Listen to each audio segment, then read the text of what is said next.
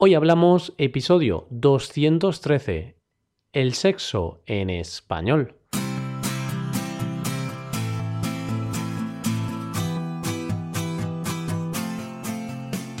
Bienvenidos a Hoy Hablamos, el podcast para aprender español cada día. Ya lo sabéis, publicamos nuestro podcast de lunes a viernes. Podéis escucharlo en iTunes, en Android o en nuestra página web hoyhablamos.com.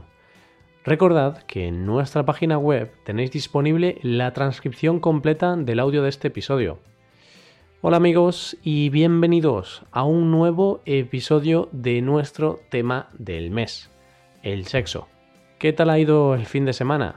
Me imagino que bien, ya que para muchas personas el fin de semana es tiempo para descansar y desconectar, aunque solo sea un día.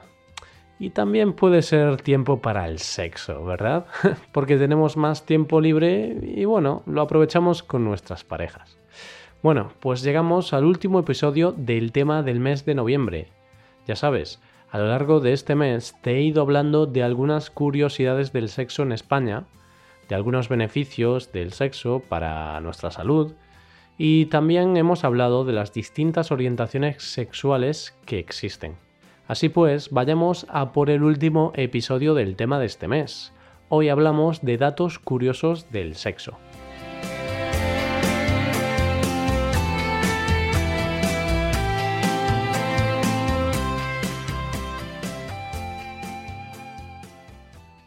Y es que el mundo sexual nos deja multitud de datos, algunos de ellos muy curiosos.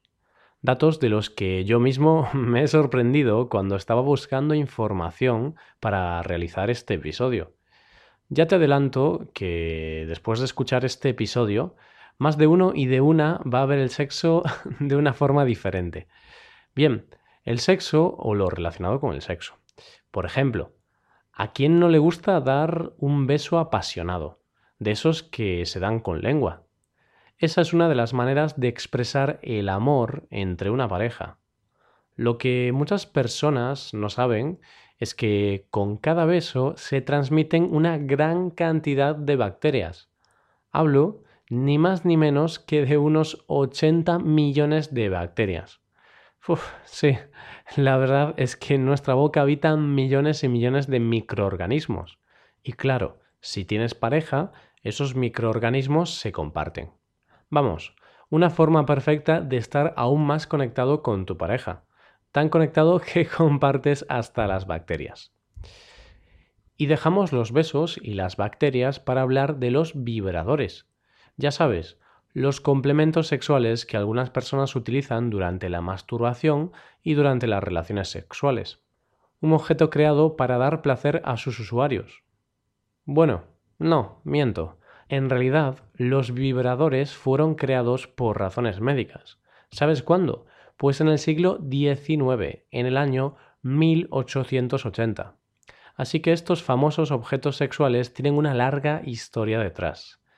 Te decía que el vibrador fue creado para combatir enfermedades, y es que en el pasado hablar de temas sexuales era algo tabú, era algo de lo que no se hablaba con la naturalidad de hoy en día por lo que pensaban que un consolador podría aliviar la histeria, entre comillas, femenina. Sin embargo, hoy en día los vibradores ya no están mal vistos, o al menos están mal vistos, por la sociedad, y no hay ninguna tienda sexual que no cuente con estos objetos en sus estanterías. Creo que tampoco hay película pornográfica que no cuente con estos objetos. El llamado cine para adultos es un tipo de cine con millones de seguidores. A pesar de la crisis económica mundial, la industria del porno no ha dejado de crecer. Y de aquí sacamos el tercer dato curioso de este episodio, puesto que se calcula que cerca de 28.000 personas están viendo porno en este mismo momento, en este mismo instante, mientras nosotros bueno, mientras yo estoy grabando el episodio y mientras tú lo estás escuchando. El mundo de la pornografía es muy extenso. Con millones de usuarios al día, la pornografía es una industria que, como te he dicho antes, no deja de crecer. tanto que tan solo en Estados Unidos se estima que esta industria mueve unos 100.000 millones de dólares al año. Casi nada. Tras la pornografía, te hablo de otro dato que seguro que sorprende a más de uno. Y es que los jóvenes adultos, los varones en este caso, pueden llegar a tener hasta 10 erecciones diarias. Quizá pensarás que es una exageración, pero no, no lo es, ya que sobre todo en la adolescencia las hormonas están descontroladas. En concreto, la testosterona, la hormona sexual que se encuentra en mayor cantidad en los hombres. Es verdad que la adolescencia es un periodo particular. Muchos cambios en el cuerpo, también en la mente, problemas de identidad, problemas de conducta y sí, hormonas por las nubes. En esta etapa de nuestra vida las hormonas están descontroladas.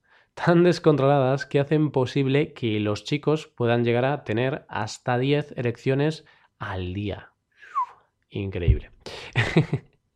en esa etapa parece claro que, por lo general, no hay problemas de disfunción eréctil. ¿La disque? Os preguntaréis.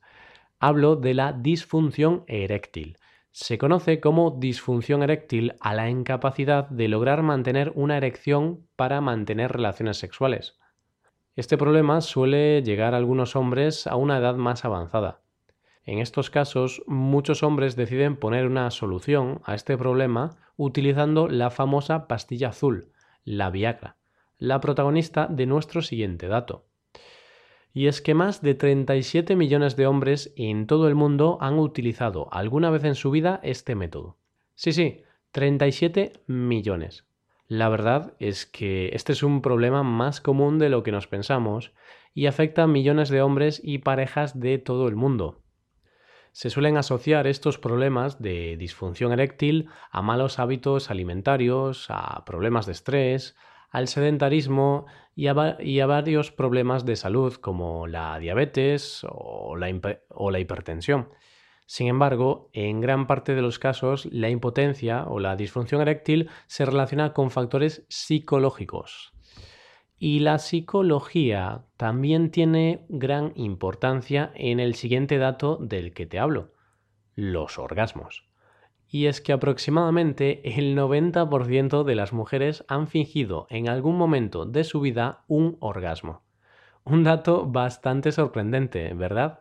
Casi 9 de cada 10 mujeres han fingido llegar al orgasmo con tal de satisfacer a su pareja. Qué curioso.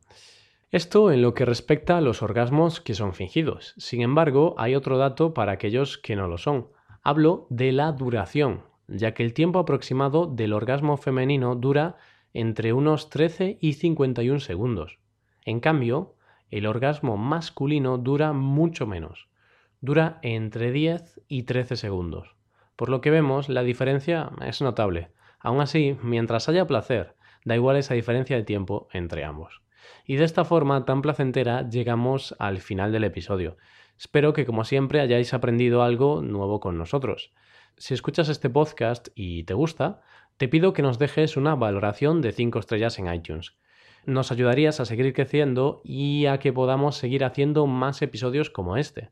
Te recuerdo además que tienes la transcripción completa de este episodio en nuestra web hoyhablamos.com.